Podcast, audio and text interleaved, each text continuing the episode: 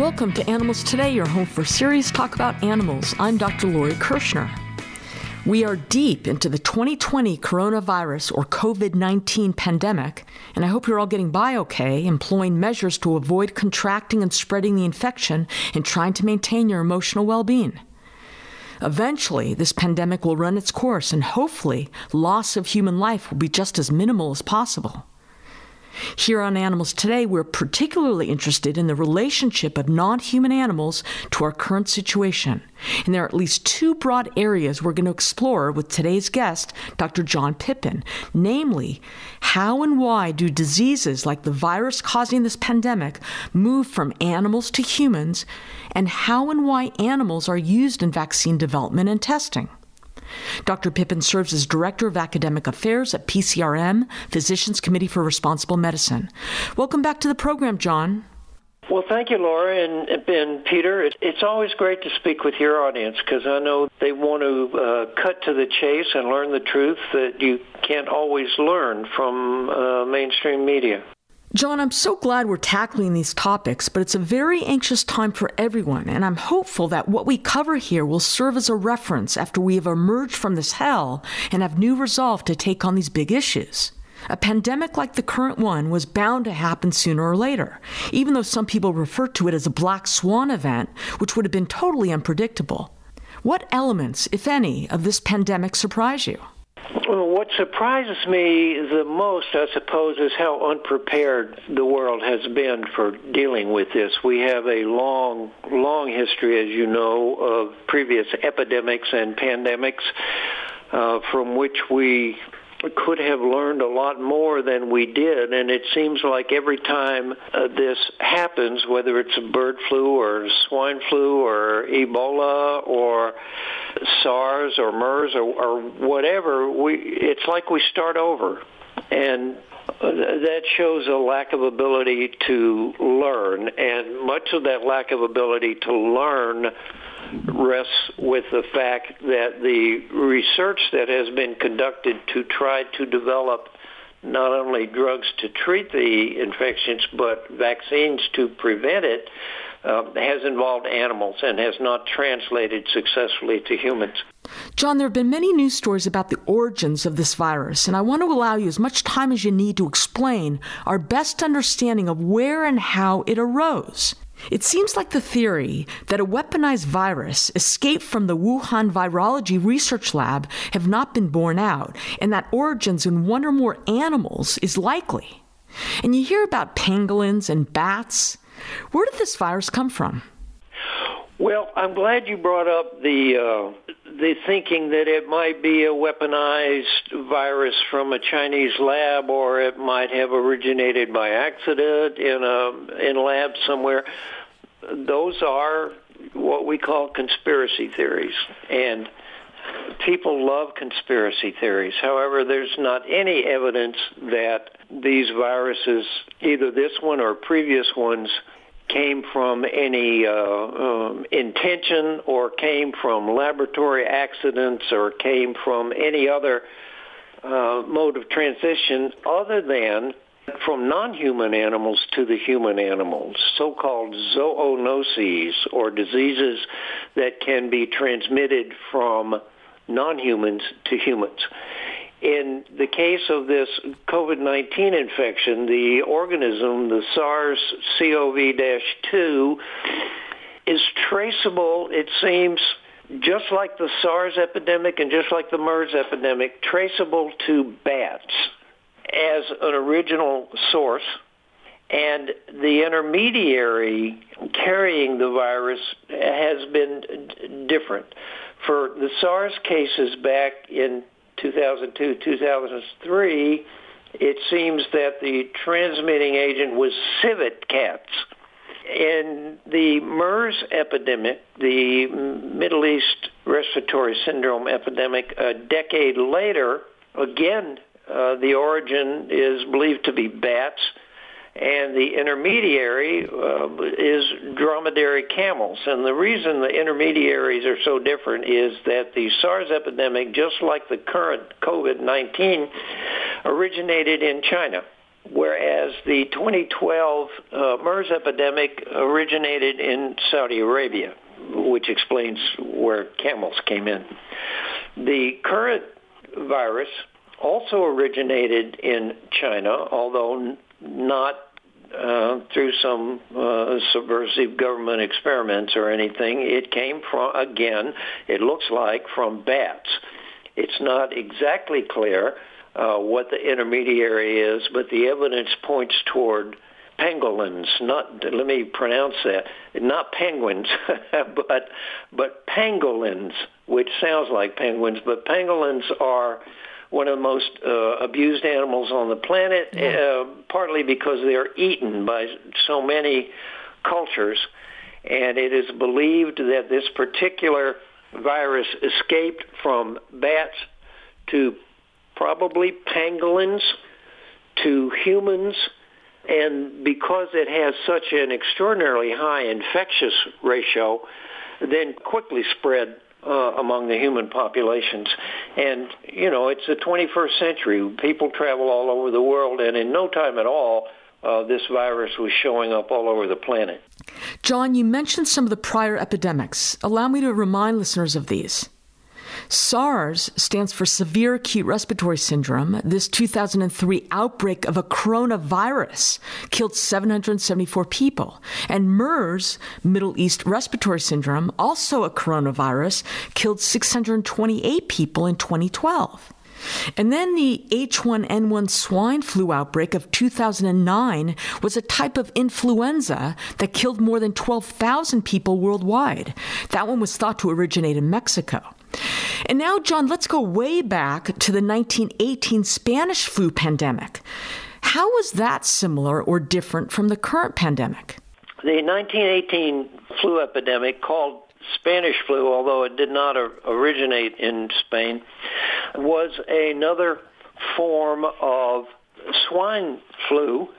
Uh, not exactly the same, but similar to the uh, uh, swine flus we've seen since then you just mentioned the 2009 H1N1 swine flu, but the the 1918 flu pandemic occurred near the end of the First World War. Uh, the infectivity was approximately, by, by that I mean the likelihood that it would spread from one person to another is about the same as the one we're going through now, the COVID-19. The mortality rate was about 2.5%, and it spread to so much of the planet that um, an amazing number of people were killed. You had to go back to the Black Plague to to find more people killed. Thir- between 30 million and 50 million people worldwide. And just to put it into perspective, this was near the end of the First World War, but more people died from that flu than died in World War One. So that that's how astounding that was. That's how what a world changing uh, event that was, and it was because of two factors. Number one, the fact that it transmitted from animals that we abuse in a variety of ways and eat, and uh, secondly, because it was something that uh, was unlike anything else that had infected humans, and so they were pretty helpless against it.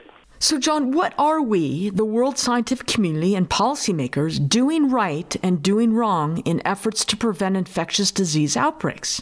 It depends on what country you talk about. Unfortunately, there is no unified approach worldwide. The World Health Organization does not have the authority to impose um, certain restrictions or to prescribe how we control the virus. That is something that is done country by country, and in the United States, primarily state by state, although we're starting to see some effort from the federal government. What we have done wrong is we have failed to learn from previous viral exposures in humans how to go about developing vaccines and drugs and in fact, uh, because both the SARS epidemic in 2002 and 3 and the MERS epidemic in uh, 2012 were short-lived, in other words, they didn't last for several years, mm-hmm. once they abated, the stimulus to do research on these viruses um, disappeared. Funding disappeared. Nobody was excited by the research anymore because you weren't going to cure anybody of a disease that no longer existed. So that's one thing we did wrong. Another thing we have done wrong, and uh, perhaps Italy is the best example of this, they rocketed past uh, China in their susceptibility to the virus because they did not impose uh, travel restrictions or what we're calling social distancing. Um, they did not do that until well into the uh, uh, local epidemic. And now Italy has virtually locked itself down, and some very stringent measures have been imposed, including uh, criminal charges against people who uh, violate the, the stay-in-place uh, stipulations. So, uh, f- first, the fact that we did this to animals and put ourselves in a position to get it. Secondly, we didn't respond appropriately to the lessons we had learned before that the way to cap off or what we call flatten the curve now is to keep people away from one another, like keeping people out of crowds, keeping people at home, limiting the contact that can spread the disease especially for a virus that transmits so easily person to person as this uh, SARS-CoV-2 uh, that causes the COVID-19 uh, disease. Yet one more way that we have done this wrong. We didn't anticipate it. We didn't prepare for it. Because we were unprepared, we have seen every day thousands of new cases, every day more deaths, nearly 2,500 deaths in the United States so far from this virus, which is more than we saw with SARS, which is more than we saw with MERS and uh, many other viruses along the way. Okay, we're going to take a break. We're going to continue our discussion with Dr. John Pippin about the COVID 19 pandemic. You're listening to Animals Today.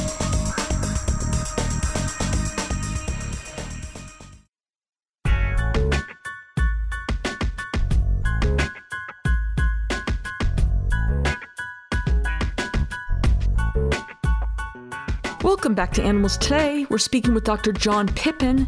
John, just before the break, you were speaking about all the things we're doing wrong.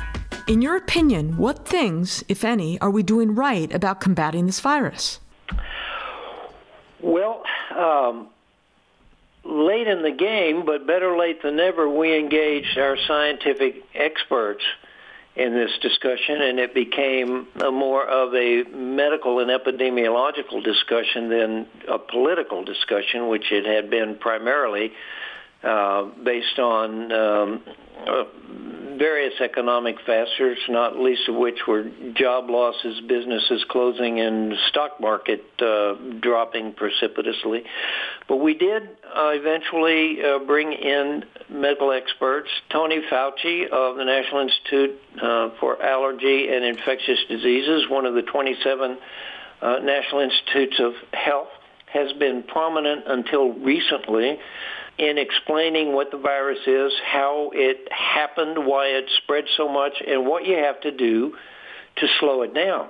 And that basically comes down to preventing exposures that will lead to more infections. And that's where all the uh, advice to stay home, stay out of crowds, don't go to South Beach for your spring uh, vacation, um, don't eat in restaurants, don't go to church on Sunday.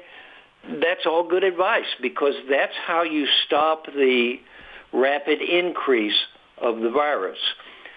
And also um, using masks in appropriate situations. And I, I can't forget, of course, the the most important and simplest guideline, which is to wash your hands. Uh, wash your hands with soap. You don't need to use expensive antibacterial soaps because we're not talking about bacteria. We're talking about viruses.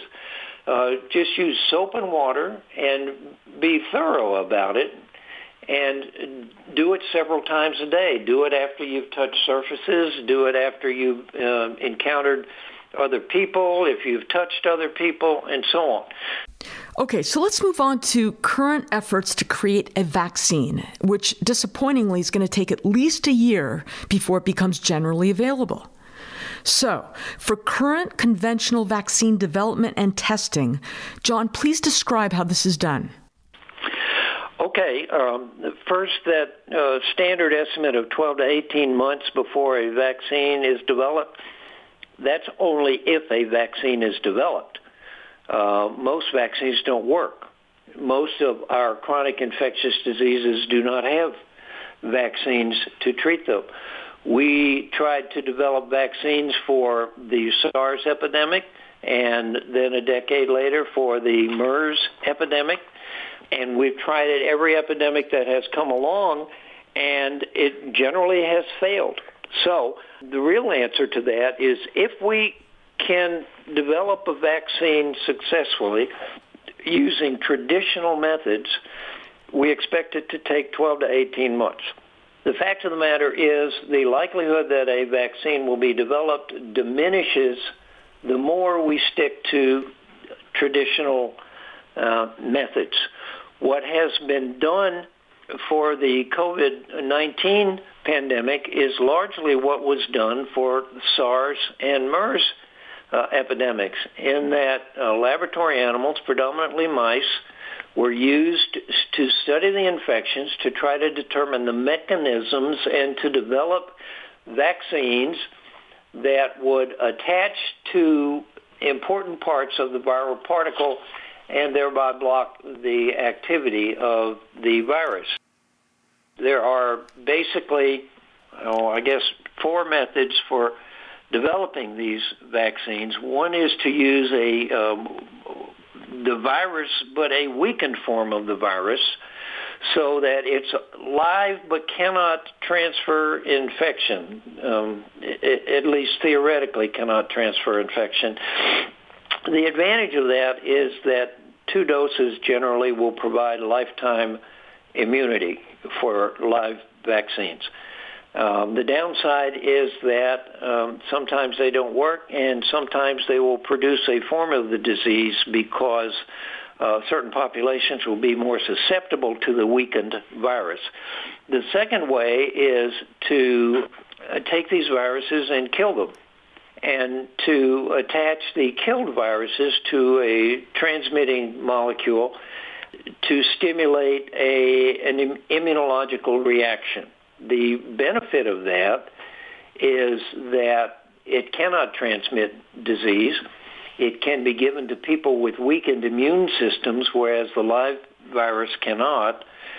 Um, the, the, the downside is it requires several repetitive doses to maintain immunity. And the more doses you require to do that, the more often people are going to kind of fall off and not get enough uh, uh, doses. The third way is to use part of the virus. For instance, if, if you have a protein on the surface of a virus that we know is the entry point for that virus to get into cells, you can just clip off I say that like you use nail clippers, but it, it's uh, you can you can use uh, technology to isolate that part of the virus, incorporate it into a vaccine, and that way the only part of the virus you're giving is the part that is um, essential for uh, the infection to take place. Yeah. And the fourth way, and hopefully one that will become the only way in the future, is uh, to use genetic engineering to alter the genetic content of uh, vaccines so that they can um, they can uh, transfer immunity without having to be tested in animals and without the likelihood of transmission of disease. Okay, we got to take another break. When we return, we're going to talk about modernizing vaccine development. You're listening to Animals Today. Rita, you look upset. I am, and I'm not sure what to do. My neighbor's dog is tied up outside. He looks very skinny and sick, and I never see food or clean water given to him. You need to report this right away. What do you mean? Well, you should call animal services or the police and tell them about the abused and neglected dog. They can help to make sure the dog is properly taken care of. Okay, I can't stand to watch him suffer anymore. What's the number? Even though most of us take good care of our pets, not everyone treats dogs and cats with the care and compassion they need to be safe and healthy. If you see that a dog or cat is not being treated properly, report it to Animal Services or the police right away. Pets need food and clean water and protection from extreme weather. You can make the difference, and you don't have to give your name. Help stop pet abuse and neglect. Be their voice. Make the call. This message is brought to you by Advancing the Interests of Animals. Visit them at aianimals.org. That's aianimals.org. You are listening to Animals Today, your home for serious talk about animals. Now, in its 12th year, Animals Today covers all animal related topics and issues worldwide with an emphasis on animal welfare. Animals Today is a project of the nonprofit animal welfare organization Advancing the Interests of Animals. Its mission is to improve the lives of animals and to encourage increased compassion and respect for all living beings.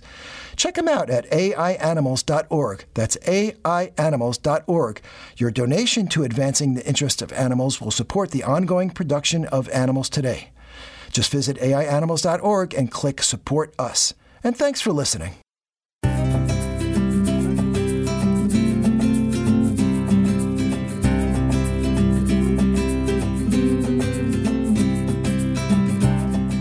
This is Dr. Lori Kirschner. You're listening to Animals Today. You know, Animals Today is a project of advancing the interest of animals. Advancing the interest of animals is a nonprofit animal welfare organization. We're based here in Palm Springs, California. And if you like what we're doing, please consider donating a little bit to Advancing the Interests of Animals to support the continued production of the show. The website's aianimals.org. That's aianimals.org. Welcome back to the show. Dr. John Pippin, before the break, you talked about the current ways vaccines are developed. What could and should be done to improve vaccine development and also get away from using animals? Yeah, it so happens that by doing the ethically correct thing, which is getting animals out of the picture, we're also doing the scientifically uh, correct thing, which is enhancing the ability to produce vaccines that, number one, work, and number two, um, that are applicable to humans with a much, much lower failure rate than those developed with uh, animals. We learned from the SARS epidemic and the MERS epidemic uh, in the early part of the 21st century that the laboratory research done with mice did not work. The mice were not uh, did not respond to the exposure to the virus in a way that allowed them to be studied to develop a vaccine. With this new infection, the COVID-19 infection, the early laboratory research with mice has gone even farther. Mice are not even susceptible to this uh, virus. So you can't even give them the disease. And what the research community has done is respond by saying, we're going to have a delay in the development of a vaccine because we have to create new mouse models to study it. Well, I'm sorry, that that's just wrong. There are approaches that do not use animals and that use uh, human cellular components so that the information obtained is directly applicable to humans. Two, two ways. One I mentioned was genetic engineering of uh, immune cells. Another one is immune cell propagation, which involves collecting infection-fighting immune cells from patients, followed by culturing of the cells and encourage them to reproduce and then reintroducing much larger populations of these cells back into the patient and theoretically incorporate them into a vaccine to be given to other patients. And these are antibodies, these are immune cells that have been shown already to be able to defeat uh, the virus because they're from patients who have recovered from the virus. More recently, it's been possible to use gene editing techniques to modify immune cell receptors so they have a greater attachment, a greater affinity for the invader cell antigens, that is, the viral antigens. For instance, the spiked cell surface receptors of the SARS-CoV-2 virus uh, is a target that can be used for that uh, genetic engineering process. This process is further along in developing cancer treatments, but the same principles apply to treating uh, infectious diseases. The the journey from laboratory experiments to human benefits is so is so low yield that researchers refer to it as the valley of death. Yeah. Now I heard that when I was a researcher. It, you hear it in conferences. You say, "How do we get across the valley of death?" Which means from animal experiments to humans. These are two ways to do that. And oh, by the way, neither of them involves the use of non-human animals. They yeah. use materials that we know already are effective in combating these viruses, and they either um, propagate them or they modify them genetically so that they can be given to other people with the, the disease or at risk of the disease. So that's what we should be doing instead of what we are doing, which is falling down the same rabbit hole we fell down with SARS and MERS. And if we're lucky, there may be a vaccine in 12 to 18 months, but we may not be lucky. And we shouldn't be betting on that. We should be betting on human relevant research, which we know to be more successful. Yep. You know, something everyone is familiar with are the yearly flu vaccines. Each year, scientists try to predict what strain of flu will emerge and devise an appropriate vaccine, the production of which involves chickens. John, tell us about that. The flu vaccine is a double-edged sword. On the one hand, it has saved a lot of lives. On the other hand, it's not very effective on a population basis. Each year, uh, the, the flu is an annual disease. It, it uh, comes back every year. Each year, scientists identify, to the greatest extent they can, the strains of the influenza virus that are causing the disease in that particular year or that particular season. And they develop vaccines using the old-fashioned animal testing methods primarily to address those uh, strains of the virus. Uh, the downside is that sometimes it will not work uh, because of what I call the valley of death, that inability to translate animal research methods to humans, and all the time it has a low yield, typically in the 40 to 50 percent range for protecting people from the uh, particular uh, strains of the virus that are active at that time. That's what makes the flu so so on the one hand difficult to get under control and so prominent in causing thousands or tens of thousands or hundreds of thousands of deaths every year because we we cannot get it right. John, do we have current technologies that will allow us to get away from animal testing in vaccine development? Yeah, we do. Um, some of them are fully developed, like the uh, immune cell propagation technique that I mentioned. Some of them are um, in development and could be used, such as the genetic engineering. People might say, well, you can't use something you haven't tested on people or animals. And I would say, well, we're doing that right now. We're using, we're studying a vaccine that's never been shown to work just because the need is so desperate. And we're testing drugs against this uh, COVID-19 disease that have never been shown to work, but we're skipping the intermediate steps and using them anyway.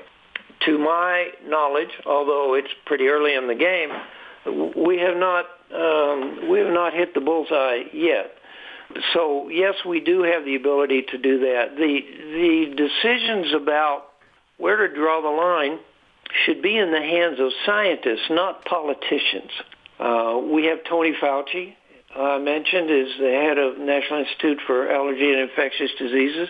We have many scientists who have spent their careers uh, studying uh, these viral vectors, and that's where we should look for leadership. We should take it out of the political sphere and put it into the scientific sphere. It could be done, but it's much harder to do in America because we are um, not a democracy but a republic. Um, it's easier to do in countries that are autocratic, like China. Um, China claims that they have capped off their uh, infections because they have um, enforced very strict um, actions. Um, there are two ways to look at that. Number one, if anyone could do that, China could because it's an autocracy. On the other hand, uh, can you believe them? They have shown already in this uh, pandemic that they would lie to uh, try to suppress the truth. They harassed the scientists who exposed this, who, by the way, eventually died of the disease. Um, so uh, we're stuck with the politics interfering the science again. But we know that the current science is not good enough to win. We know that we have people who understand uh, the best science to go about this, and we should put a medical and scientific urgency in the hands of medical and scientific experts. That's that's what we need to do. Okay, more about this viral pandemic after this next break. You're listening to Animals Today. Today's Animals Today Minute is about three of the largest birds on Earth. Did you know that the ostrich is the world's largest bird? It's true. The ostrich typically weighs between 140 pounds and 350 pounds, and the adult stands 6 to 9 feet tall. Ostriches are also the fastest two legged animal on land. They can run up to 60 miles per hour and sustain that pace for quite a while. Commensurate with their size, the eggs of ostriches are the largest of all bird eggs, weighing about three pounds each and measuring six inches long. Their huge eyes, about two inches across, are the largest of any land animal, but also larger than their own brains. They allow the detection of slight movements of potential predators from great distances. Their relatives are cassowaries, emus, kiwis, and rheas. The wandering albatross, or the snowy albatross, is the largest living flying bird. It has the largest wingspan of any bird, exceeding 11 feet in some individuals. They fly distances of up to 75,000 miles in a single year, adding up to 15 million miles over one's life. That's some serious mileage. An adult male weighs up to 25 pounds. The wandering albatross employs a flight technique called dynamic soaring to conserve calories and harness the wind's energy to soar beautifully above open waters. And they have a special gland located above their nasal passages which allows them to regulate their body's salt balance by excreting a concentrated saline solution from it.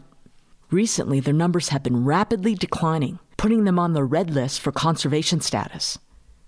The emperor penguin is the largest and heaviest species of penguin and is native to Antarctica. They weigh up to 100 pounds and stand 45 inches in height. Like all penguins, they are flightless.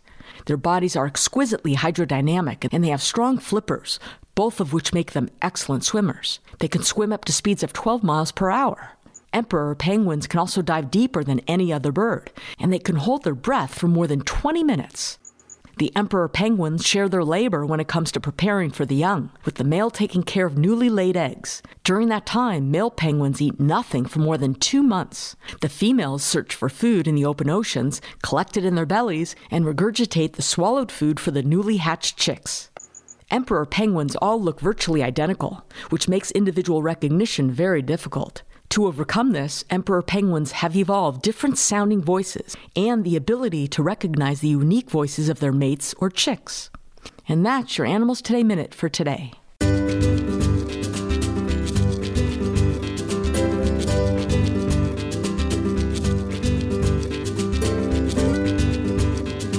Animals Today fun facts for today are about prairie dogs.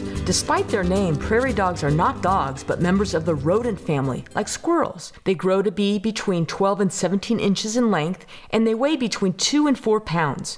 Prairie dogs are very social rodents that live in huge underground burrows called towns, where they can be tens of thousands of prairie dogs, and their tunnels can travel for miles in every direction. Prairie dogs are very affectionate towards each other and will spend a lot of time grooming each other. They will also touch noses when they approach each other like a little kiss. And these are Animals Today fun facts for the day. Welcome back. Dr. John Pippin, I'd be curious about your thoughts on contemporary industrial production of meat, eggs, and milk with regard to the possibility of spawning a large disease outbreak. Now, again, aside from the monumental animal cruelty concerns, Americans are consuming antibiotics and hormones from these products, not to mention the unhealthy fats they contain. Extreme confinement in the CAFOs, that's the concentrated animal feeding operations, causes so much stress on these poor animals, they need to be fed antibiotics their whole short lives. But how about causing infectious disease epidemics and worse? Yeah, there's a there's a very powerful principle in medicine called antibiotic resistance, and it works in people and it works in animals. And what happens is when uh, animals are infected or people are infected and they're given an antibiotic, that antibiotic will kill a certain percentage, not 100%, but usually enough, 90 something percent, that the body can then uh, destroy the rest of the infection. When you um, have food sources that are exposed to not one but several antibiotics during their entire lives, what you're doing is each time you go through that, you're selecting more and more resistant bugs that will show up in the meat, can show up in humans, and result in what we call antibiotic resistant infections. Antibiotic resistant infections related to the way we abuse and use animals uh, have increased the mortality of what used to be treatable infections to uh, frightening levels. So the answer to your question is by um, crowding these animals into CAFOs, confined animal feeding operations, by giving them antibiotics for their entire lives, by slaughtering them for consumption by humans, you are um, you are propagating a uh, a perfect soup of circumstances to transmit infections from animals to humans. Some people eat bats. Okay, well, uh, we get uh, these coronavirus infections came from bats. Some eat pigs. At least two of these major uh, epidemics have come from swine. Uh, some people eat other animals, pangolins, monkeys, uh, that also carry these diseases. So both in the way we produce these animals and the way we use them, uh, the open air markets in China and in other parts of the Middle East are just a, um, a perfect circumstance for doing this. That's why so many of these epidemics have originated there. And we're basically uh, killing ourselves yeah. by the way we are treating and using animals. Uh, we have to give China credit. They have shut down their open air markets. But, you know, we have open air live animal markets in America. In New York City, certain ethnic uh, groups have managed to get city ordinances that allow them to uh, kill and sell uh, animals on the street. In other parts of the country, that also uh, happens. It's a remarkably stupid thing to do. John, this current coronavirus pandemic, if anyone had any doubt, demonstrates we truly exist in an interconnected world. Many sources have reported that the Chinese Communist Party tried to hide the outbreak of this virus in Wuhan and say that it might have been contained if addressed right away. How can the complicated world community cooperate to avert these infectious disease outbreaks? And I'll tell you, I'm not optimistic. Uh huh. Well, whatever level of optimism you have, Lori, mine is lower. Mm. Uh, we can't agree about uh, uh, nations can't agree that we are an interconnected world, whether it's hoarding um, oil or uh, stealing land or um, uh, refusing to participate in environmental um, treaties or whatever it is, we seem to live for the moment and not accept that what happens in America or what happens in China or what happens in Italy or South America or Africa affects the rest of the planet because there are no more isolated areas. What happens in one place happens everywhere. We can't agree on climate change. I mean, goodness, there there is nothing more clear than the fact that if nothing else um, eliminates uh, the human species before, that climate change is going to do that. Um, and yet we can't even agree to meet minimum standards, which would have no impact, by the way, on uh, the progression of climate change. This has been going on for decades. Um, you know, since NASA first pointed this out in 1980, um, NASA no longer doesn't bother because they've seen no changes in how we approach this. So if we can't agree about something like that, we're not going to. I don't think we're going to agree about this, and I, I have very little hope uh, we know the answers, but like so many things in the world, and in each individual country in the world, we lack the ability to work together for a single um, goal. Dr. John Pippin with Physicians Committee for Responsible Medicine. We really appreciate you spending the hour with us on today's show. Thank you. It's always a pleasure to talk to your audience.